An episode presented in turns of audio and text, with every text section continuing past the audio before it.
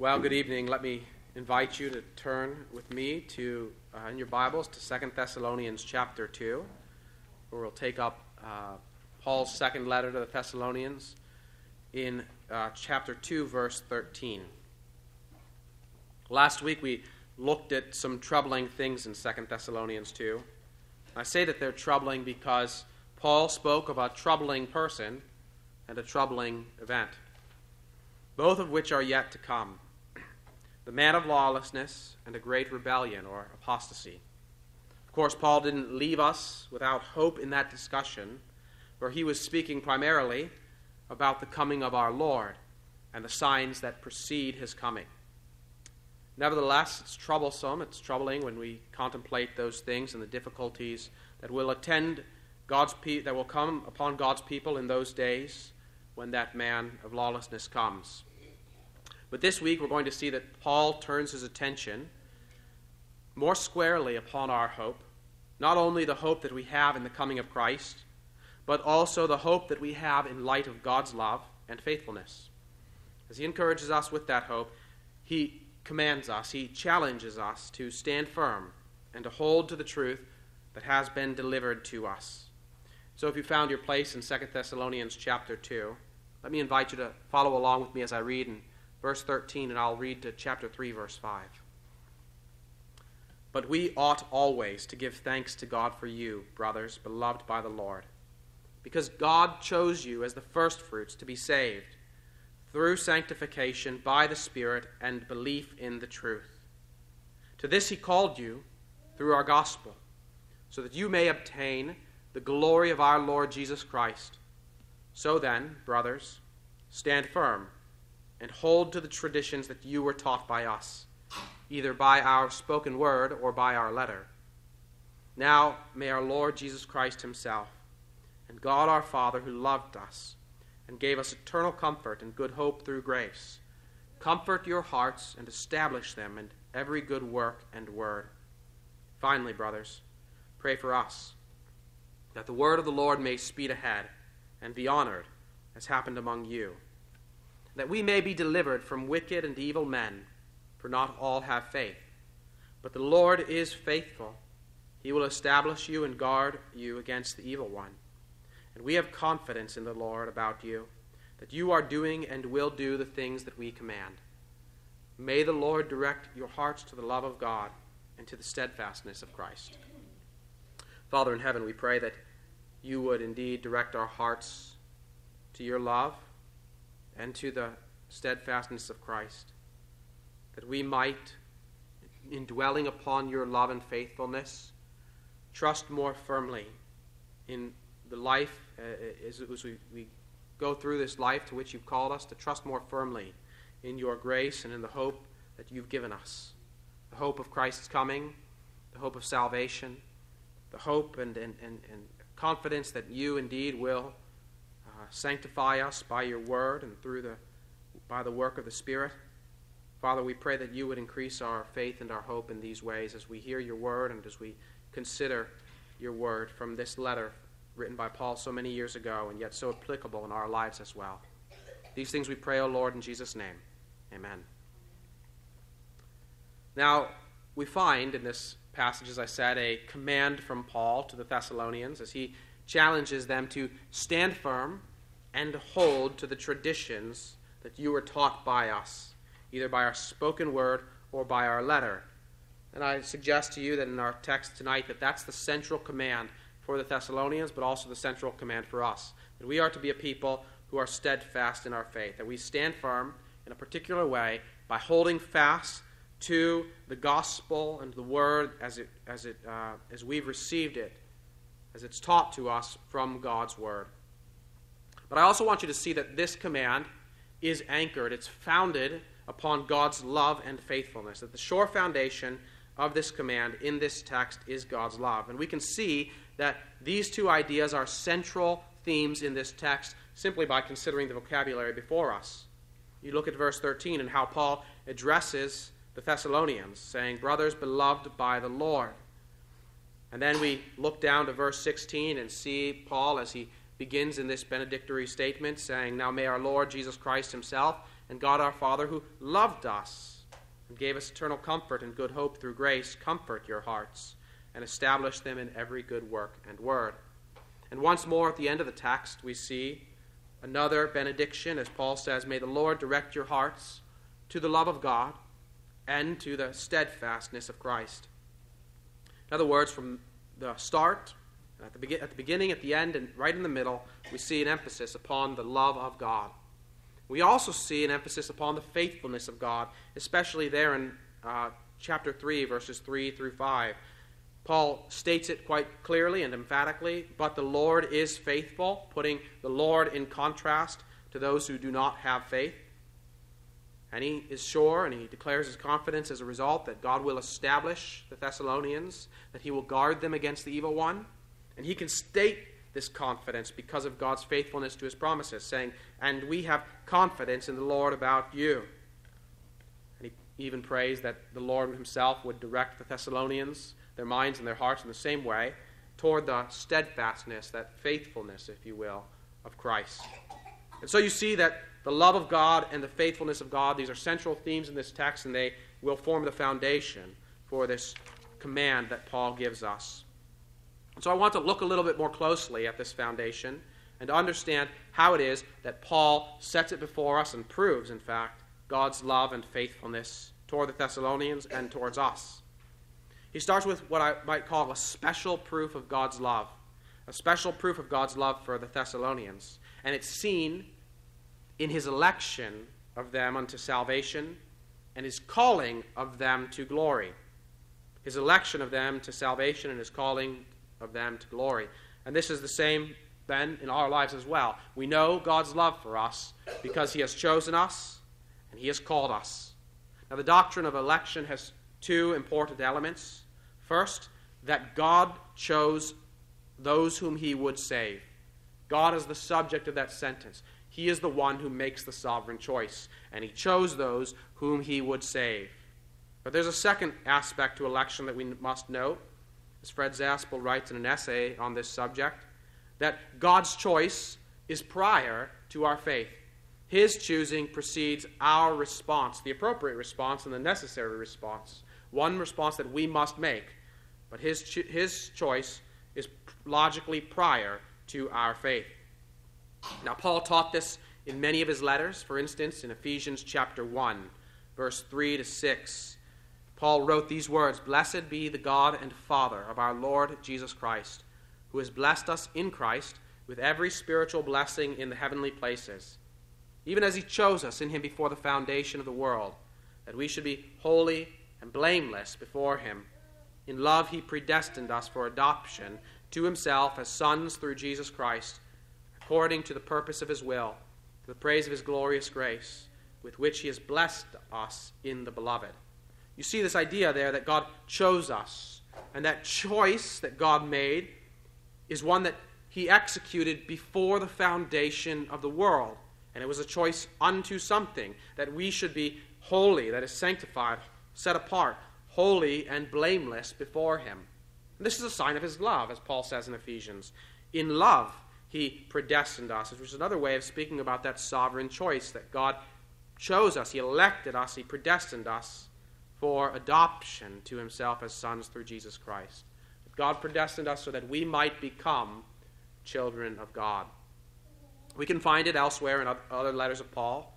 And so it's safe to assume that it was an important part of his preaching as well when he came into a city like Thessalonica.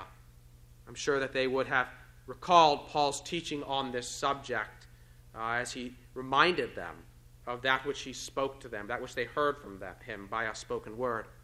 In this text, however, Paul does not explain the doctrine of election. He doesn't seek to persuade us of the truth of the doctrine of election. He rather presents it as evidence of God's love for the Thessalonian believers and, therefore, a reason for his gratitude toward God. Look at the opening verse again. But we ought always to give thanks to God for you, brothers beloved by the Lord. Paul makes a statement about what he should be doing. Not just him, but Silas and Timothy with him, that those who labored among the Thessalonians, they ought to be giving thanks to God for them. And why? And the reason is because God chose them. He says that God chose them as first fruits.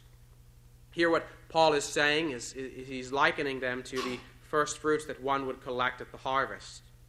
Uh, God chose the Thessalonian believers in, in this way um, uh, as first fruits to be saved. That you could say in Thessalonica, they were the first converts. They were the first to come to faith in Christ. They were the first crop that, that was reaped from that harvest in that city. But they were also among the first fruits in the whole history of the church as well.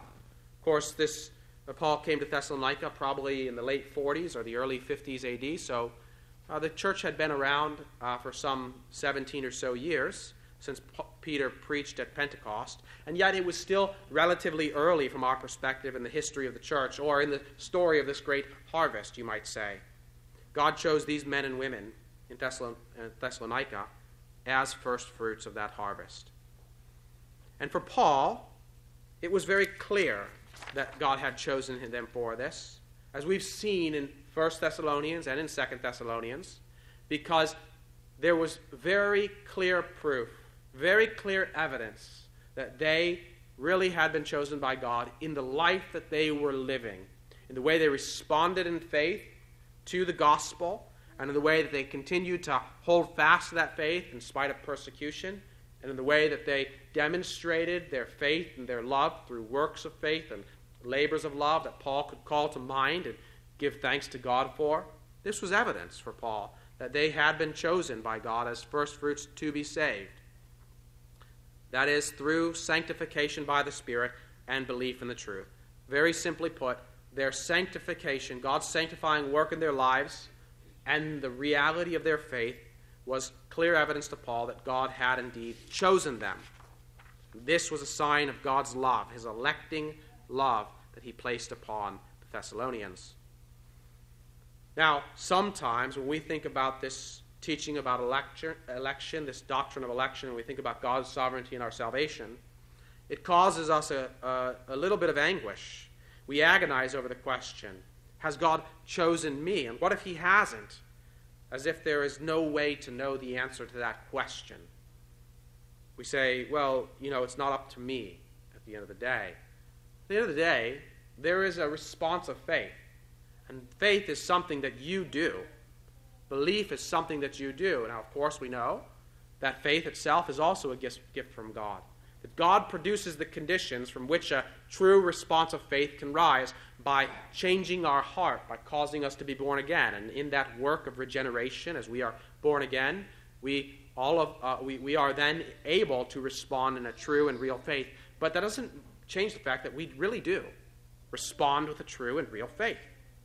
God made the conditions, set the conditions that are, that are possible, in fact, that, that guarantee that one will respond in this way. But faith then becomes a proof that God, in fact, has chosen us because He's gone then and done the thing that He does for those whom He elects. In other words, sometimes we imagine that, that, that sometimes uh, this process will break down for some people, that it, that God won't see it through to completion, or that we will fail to hold up our end of the bargain and it won't quite work out for us, or that maybe we do hold up our end of the bargain and somehow we can't be sure that, um, that God has actually chosen us. And that, that's not the way to think about it. Every person whom God has chosen will respond in faith, will persevere in that faith, remaining steadfast, faithful to the end. Every person whom God has chosen will work out their faith through works of faith and labors of love. It's a guarantee. There's no breakdown in that process for any person who is truly in Christ. And so Paul can look at that and say, I know that God has chosen you, Thessalonians. The evidence is abundant in your life. And we can look at the same thing, not because we become such holy and perfect people, but because we can look and see the reality of faith. We really do believe in Jesus Christ, the Son of God, whom God the Father sent for our salvation to give his life as a sacrifice on the cross, whom God really rose from the dead. If you can confess that, you can say that, I really do believe that. We'll see then the evidence of that faith in your life. You'll live it out. Not by you know, being the greatest Christian who ever lived and, and, and, and doing the greatest deeds that ever done, but by that simple uh, working out of the faith that we see in the life of every Christian loving one another. Paul saw that in the Thessalonians. I see that in your lives. That's how we know. We don't have to agonize over this question Has God chosen me? When we see the fruit of that choosing, that electing love in the lives of one another and in ourselves, as God sanctifies us by degrees through the Spirit, as God causes us to persevere in the faith to which He's called us. Then we know here's the proof God has loved you, God has loved us. When we see that evidence in our lives, it's not that we know that God has loved us because He's made us so rich or so famous or so successful and in all of our earthly endeavors. We know that God has loved us in those simple ways. When we see the fruit of His electing love in our lives. That's how Paul knew that God had loved the Thessalonians. It's why he could say that they were beloved by God. And it's why he could give thanks and why he, in fact, had a responsibility, an obligation to always be giving thanks to God for them. It wasn't Paul's great preaching that brought them to faith in Christ, it was God's electing love worked out in history as they responded to his call in the preaching of the gospel. And then that too then becomes evidence of his love for them. For the gospel came to them. God called them through the preaching of the gospel, and this was a further proof of his special love for the Thessalonians as they heard the gospel and they believed it. And just so in our lives, faith is an evidence of our election, of our, of our being chosen by God and so faith is also an evidence that God has loved us.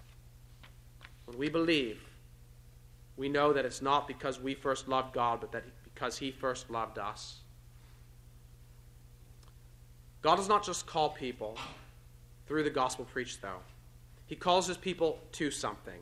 Notice those prepositions of through and to. Look at what Paul says there in verse 14. To this He called you through our gospel, through the proclaimed word, through the preached gospel. That's how that's the means through which God called them. But there's a to that'll come next, so that you might obtain the glory of our Lord Jesus Christ. That's what he called them to, or that is the you could say the purpose, the the the, the purpose of his calling of them. So we, Paul looks back all the way to uh, the foundation, before the foundation of the earth, and looks at God's choice, his election of the Thessalonians, and says, That's proof of God's love for you. And I can see the evidence right here and now in the present. And then he looks all the way down to the future, the glorious hope that we have and that the Thessalonians had and have, and the coming of Christ and the glory that uh, they will share in and that we will share in with Christ. And as we look to that glory that, in which we will share, we see also a sign of God's love for us. For he hasn't just called us to nothing through the gospel, he's called us to something where he's given us great and glorious promises that we will share in the glory of Christ. It's an awesome thing. Paul has referenced this glory as a central aspect of Christ's kingdom in his first letter. He's also shown us that this glory will be fully apparent to all at Christ's coming in this second letter.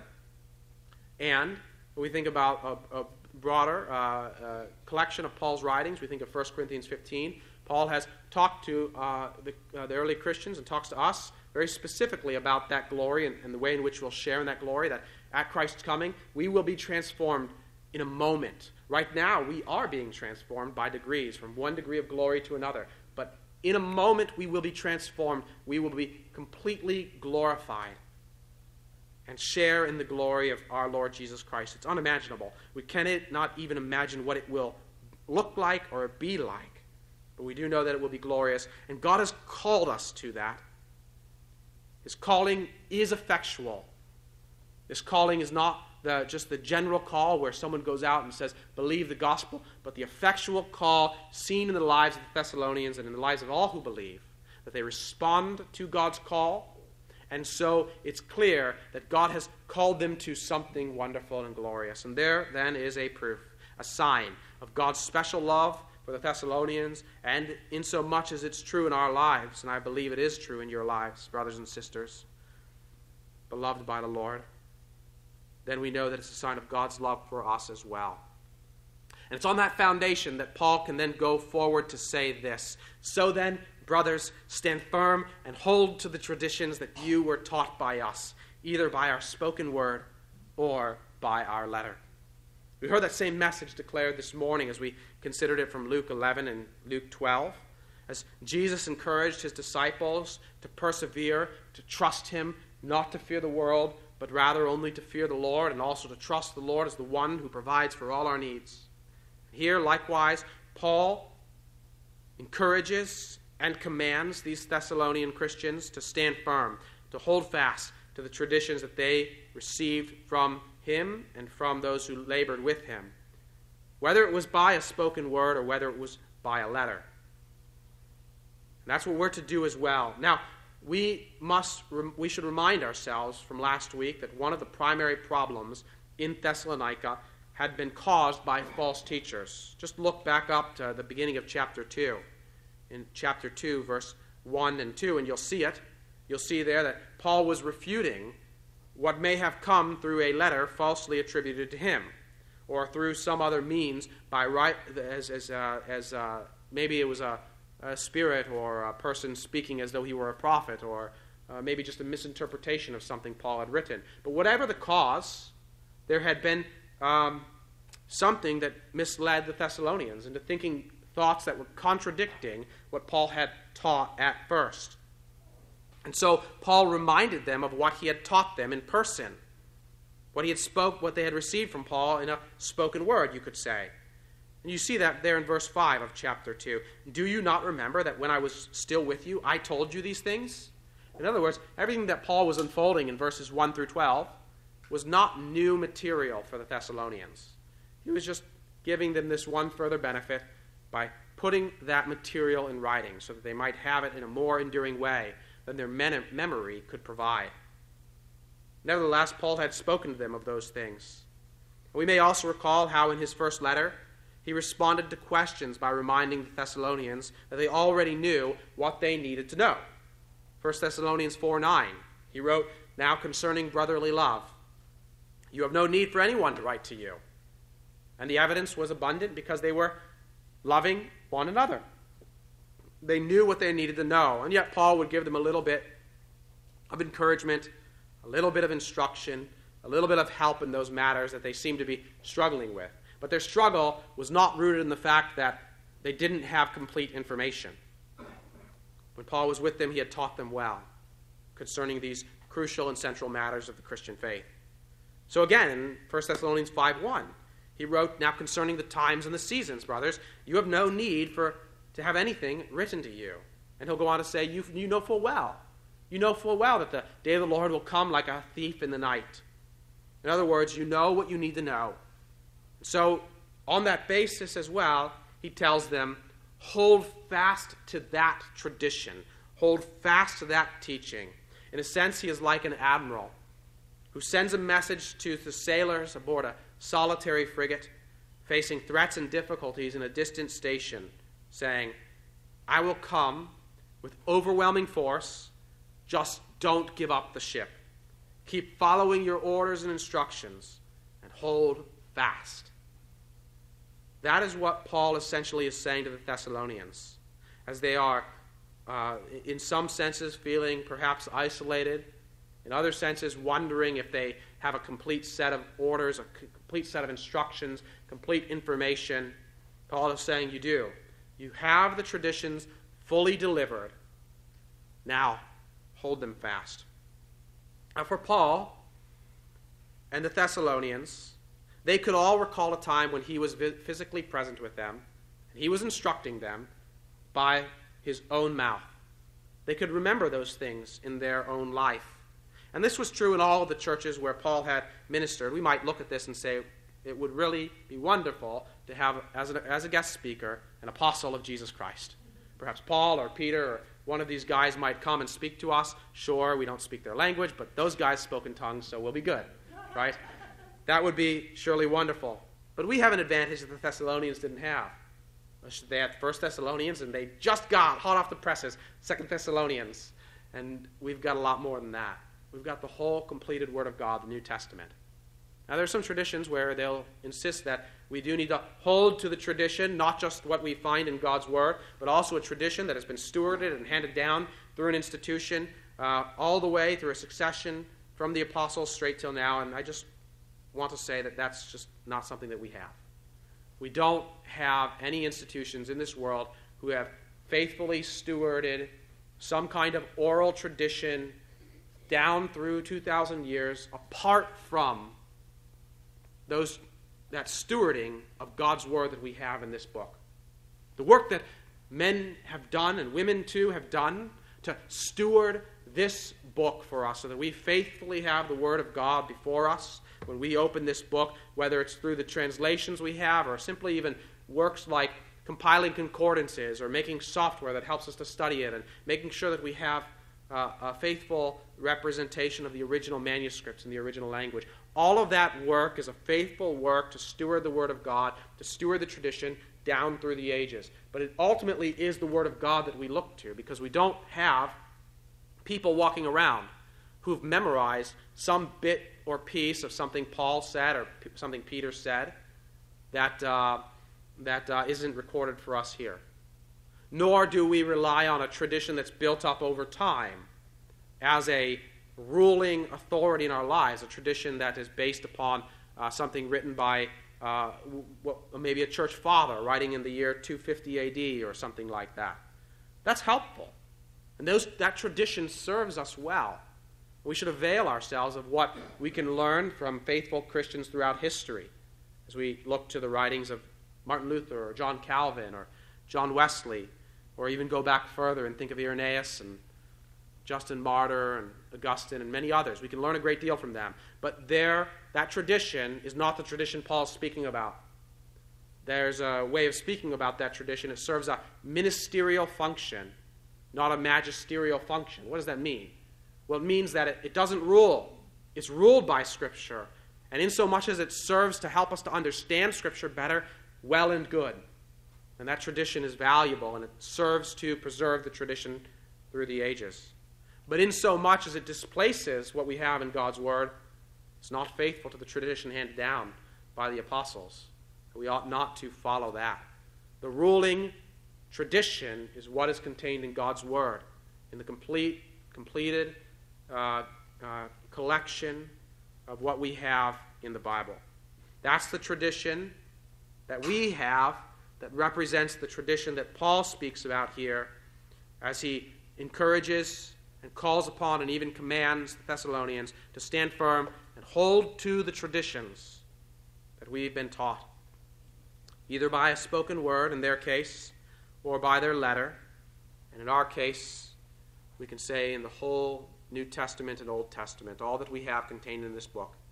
Hold that fast. This will be so important for us as we step into the future and we think about the things that we might face, whether we face the turbulent times in our life that Paul spoke about last week, that we looked at in 2 Thessalonians, the beginning of chapter 2, or what he spoke about in 1 Thessalonians 4 and 5, or whether we should just simply live our lives the way that Christians have for the past 2,000 years and uh, go to our uh, our graves, still waiting for the coming of our Lord. We cer- certainly will face trials. We will face people, we even do face in our time, people calling us to abandon the Word of God. Even people who stand behind pulpits encourage others to abandon the Word of God. What do we need to do? We need to remember what we've been told to do, which is to stand firm and to hold fast. Stand firm and hold fast, even 20 centuries on down the line. Keep holding fast to the word that we've received, the Scripture. Now, Paul knows that this command, the keeping of this command, ultimately does not depend upon whether or not we have enough strength to do it. It's like a child who is, uh, who is hanging to the edge of uh, a steep uh, ravine after having been a little reckless and climbing at the edge of the ravine and calls to his father and says, Come and, and help me, Dad. His dad comes and grabs him by the arms and he says, Hold on, don't let go. But at the end of the day, and that child's going to squeeze with all his might, at the end of the day, it's the father's strength pulling that child up off the edge of that ravine that's going to keep that kid from falling. not the kid's ability to pull himself up. We don't have the strength to stand firm and to hold fast in and of ourselves, but we're not the only ones who are holding fast. God Himself is holding us fast. And so Paul can then go into this benediction, this prayer, as he says, Now may our Lord Jesus Christ Himself, in verse 16. Our Lord Jesus Christ Himself, the one who is able to hold you, the one who is able to hold you fast, may He and God our Father, who loved us and gave us eternal comfort and good hope through grace, comfort your hearts and establish them in every good work and word. And you can imagine that child on the edge of that ravine, and the father grabs him. He speaks words of comfort Son, I've got you. And then he establishes him firm in his grasp and firm on the ground. Here, Paul prays that same thing. May the Lord Jesus Christ, our Lord Jesus Christ, himself, and God our Father, who loved us and gave us eternal comfort and good hope through grace, comfort your hearts and establish them in every good work. This is a beautiful prayer, and we read it often because it does comfort us, even as it comforted them so many years ago. So we include it in our benedictions when we conclude our services together. But it's not just beautiful words, it's a real prayer. It's a real prayer that has real power as God answers that prayer because God is the one who loved us, and He is the one who is faithful to fulfill His promises. Now, we should note some other things about this prayer. We should note that Paul is not just concerned about those who are gifted in speech, as our brother Scott pointed out to me on Wednesday so helpfully. He's also concerned with those who are gifted in good works. Not just with those who are gifted as teachers, evangelists, or even as encouragers, but also with those who would work out their faith in a more practical way with their hands and in ways that they show their love to others in beautiful ways. Paul is praying that God would establish them in every good work and word. You see, he desires that Thessalonians should encourage one another. Therefore, both through the words and the works, and likewise for us, that we should be a people who aren't just about encouraging others through preaching or through teaching or through a word fitly spoken, though those are very important parts of our life together, but also through, through the things that we do, by which we show our faith and love those labors of love that Paul spoke about earlier in this letter. We also need to note that Paul prays that the Lord would accomplish this in their lives, that he would establish them in this. In other words, even as he calls the Thessalonians to live and act in a certain way, he also trusts in the Lord to do it, knowing that only God can accomplish these things. Now, how can Paul be so confident and bold so as to pray in this way? Again, it's the same answer. Because he knows God's love for his people. And this brings us then to another proof of God's love, what I might call a more general proof of God's love for his people. Look again at verse 16 as Paul prays that the Lord Jesus Christ himself and God our Father would do this work of comfort and strengthening. He refers to God in this way God our Father who loved us and gave us eternal comfort and good hope through grace. God our Father, who loved us and gave us eternal comfort and good hope through grace. What I want you to see about this is that God's love is never a mere sentiment. It is always an active love. So we can always point to something that proves God's love, some act by which we know that He loves us. He has chosen us. He has made promises to us. He has called us. He has comforted us. He has established us. These are actions that show that God loves us, in fact, that God is love, and we can point to those things. In this case, Paul focuses his attention on the person of God the Father and the display of his love for us in the comfort he has given us through the gospel. I think that we can learn a lot of important things from Paul and the other apostles. We'll call upon some other texts as we seek to pray to God according to his self revelation as Father, Son, and Holy Spirit. You see, Jesus taught us to pray, of course, saying, Our Father in heaven. And so we normally pray in this way, but and there's nothing wrong with addressing God the Son in our prayers. There's nothing wrong with addressing God the Spirit in our prayers. We worship one God who has made himself known to us as the triune God. But when we address the Father in prayer, or the Son in prayer, or the Spirit in prayer, we would do well to call to mind the unique role each person of the Godhead fulfills in our salvation. It's true that God's works, where he acts outside of himself, are undivided. It's one work. But that does not mean that we cannot distinguish the role of the Father in the one work of God in saving us, for instance, or the role of the Son in our salvation. Have you ever sat down to pray and prayed something like this with a wince? Our Father in heaven, thank you for dying for our sins. Or, I, I mean, or am I the only one who's said that? Now, I don't mean this is a grave sin. Don't worry. I do that. I'm sure many of you have done that and will do it in the future. But it is a way of misspeaking. And so I want to learn from Paul as we look here how we might pray in a more Trinitarian way. We can learn from Paul, and not just Paul, but we'll learn from the Apostle John as well. The Father did not die on the cross, the Son became incarnate and went to the cross for us. The Father sent the Son to go to the cross for us. You see that very slight distinction, that nuanced distinction, and yet, you, so you see that it is a single work, a one work of God, and yet the role of the Father in sending the Son can be distinguished from the role of the Son in going to the cross. The Son became incarnate and gave his life on the cross. This one saving work, and it all, the, the one undivided work, shows the love of the Father, the Son, and the Spirit for us. And yet, when we address the Father in prayer, or we address the Son in prayer, or the Spirit in prayer, we can distinguish their role in that work as we give them praise, and as we make our requests, and as we express our gratitude for what God has done for us. Consider this language, which will help us from some other texts. Ephesians chapter 5, verses 1 and 2. Apostle Paul writes this Therefore, be imitators of God as beloved children, and walk in love as Christ loved us and gave himself up for us, a fragrant offering and a sacrifice to God. Notice how Paul speaks of Christ as the one who loved us.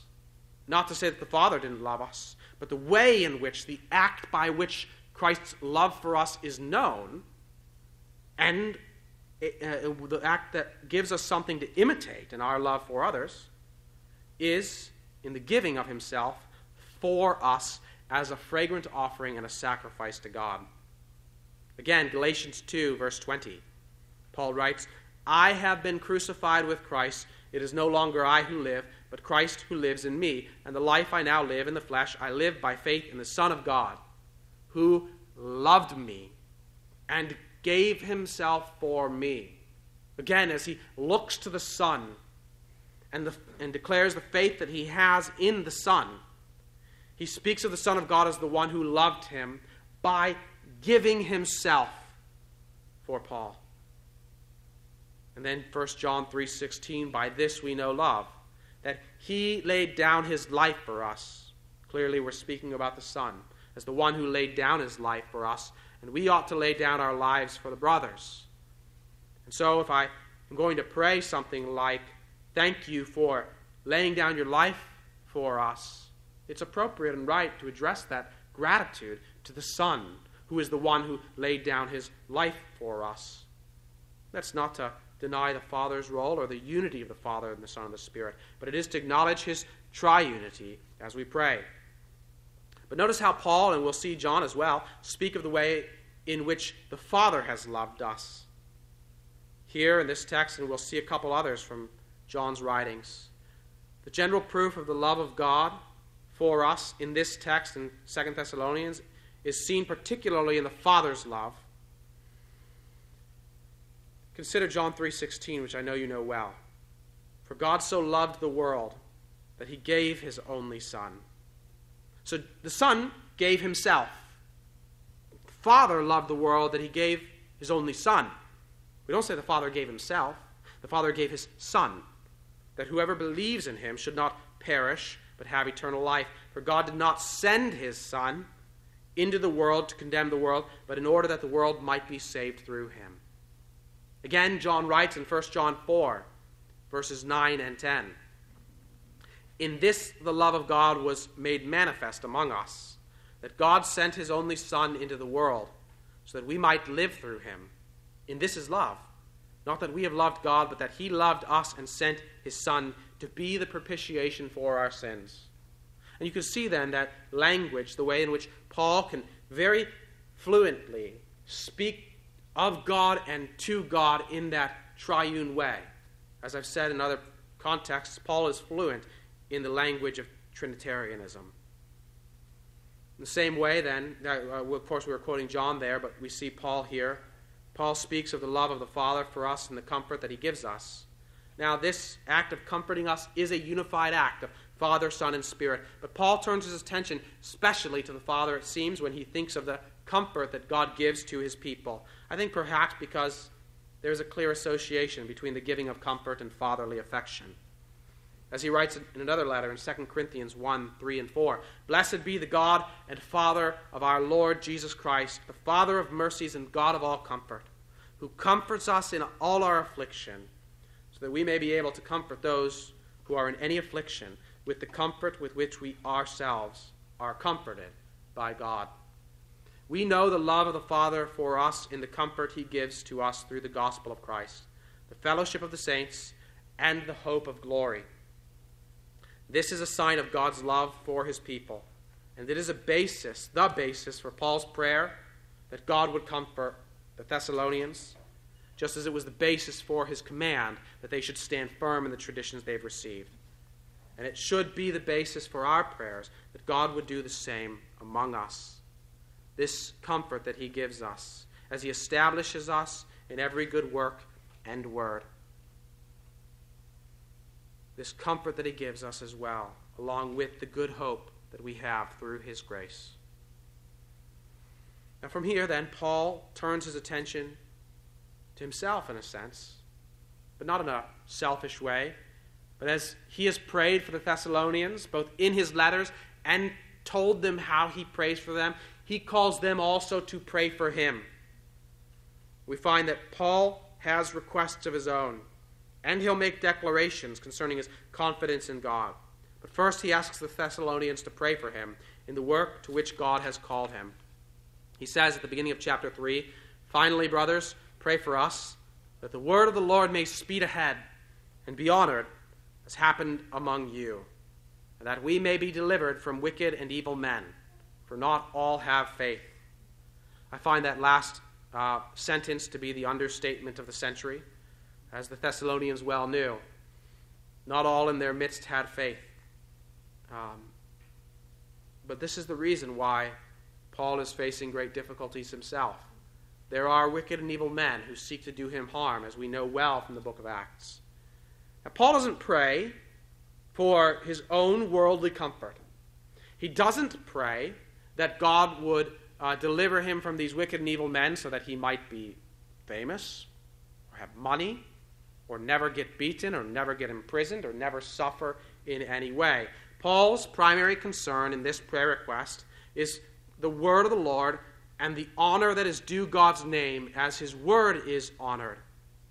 And he prays that he might be delivered from the hands of wicked and evil men, not so he can have a comfortable life, an easy ministry, but rather so that that very thing that he's seeking, the word of the Lord to speed ahead, that that might happen.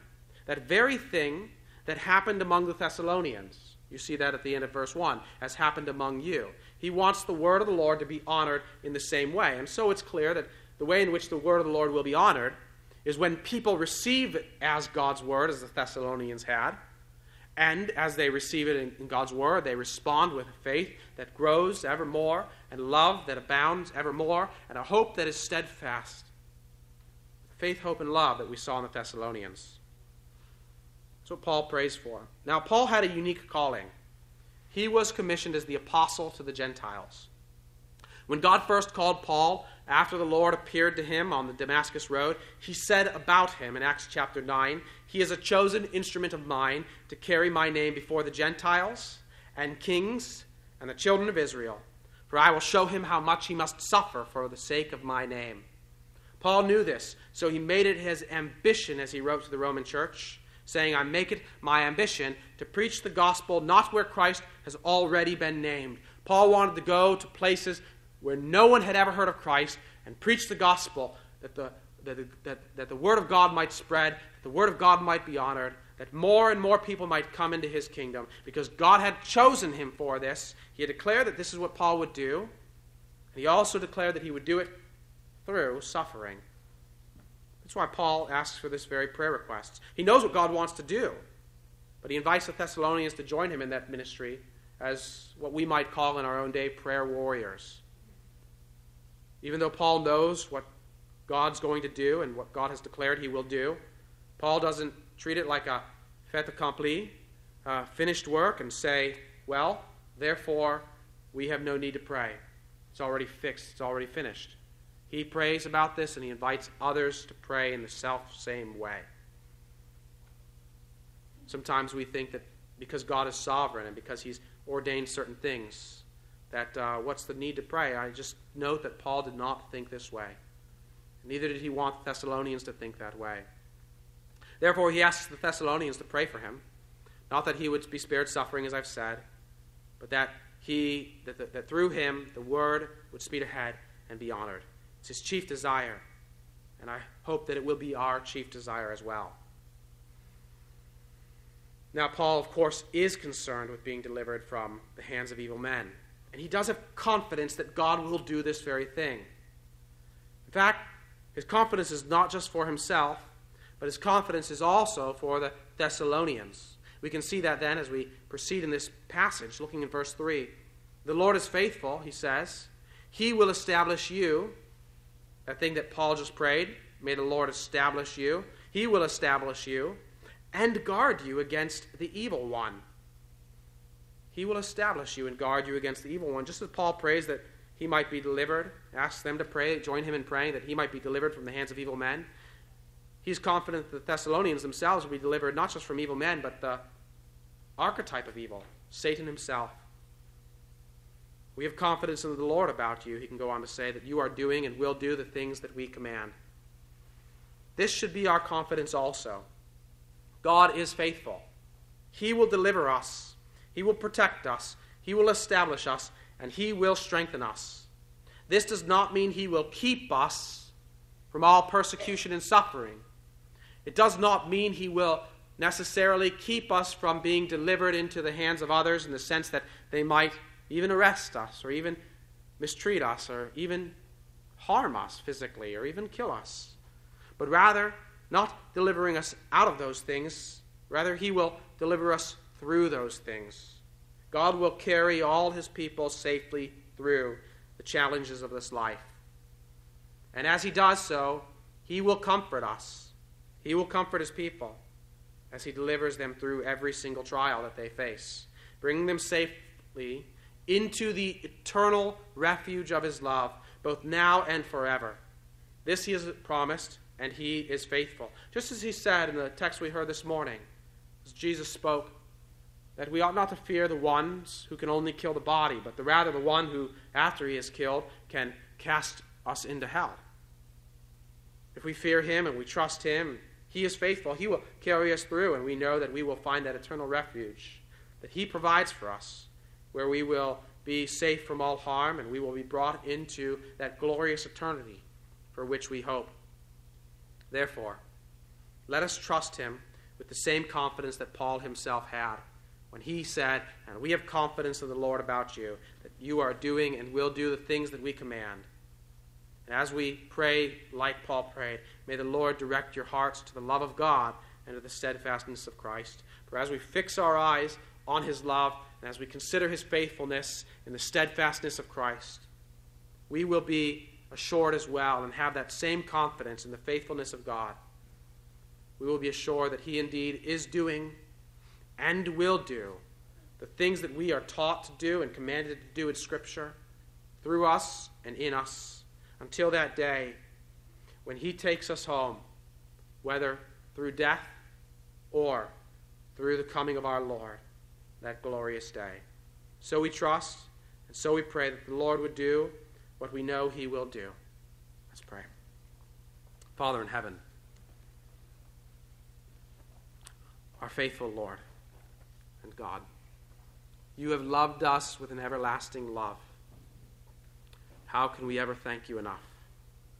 How can we ever praise you enough for this glorious, undeserved, gracious truth, for your love for us? You chose us before the foundation of the world. You called us through the preaching of the gospel. You worked in our hearts to renew our hearts through the new birth so that we might respond with a faith that we would have never responded with had you not first loved us. We thank you, Lord, and we pray that you would establish our hearts then, that you would do as Paul himself prayed for this early church establish us in every good work, that you would comfort us, that you would increase our hope, good hope through your grace, that you would direct our hearts to your love and the steadfastness of our Lord Jesus Christ. We thank you and we praise you, Lord. In Jesus' name.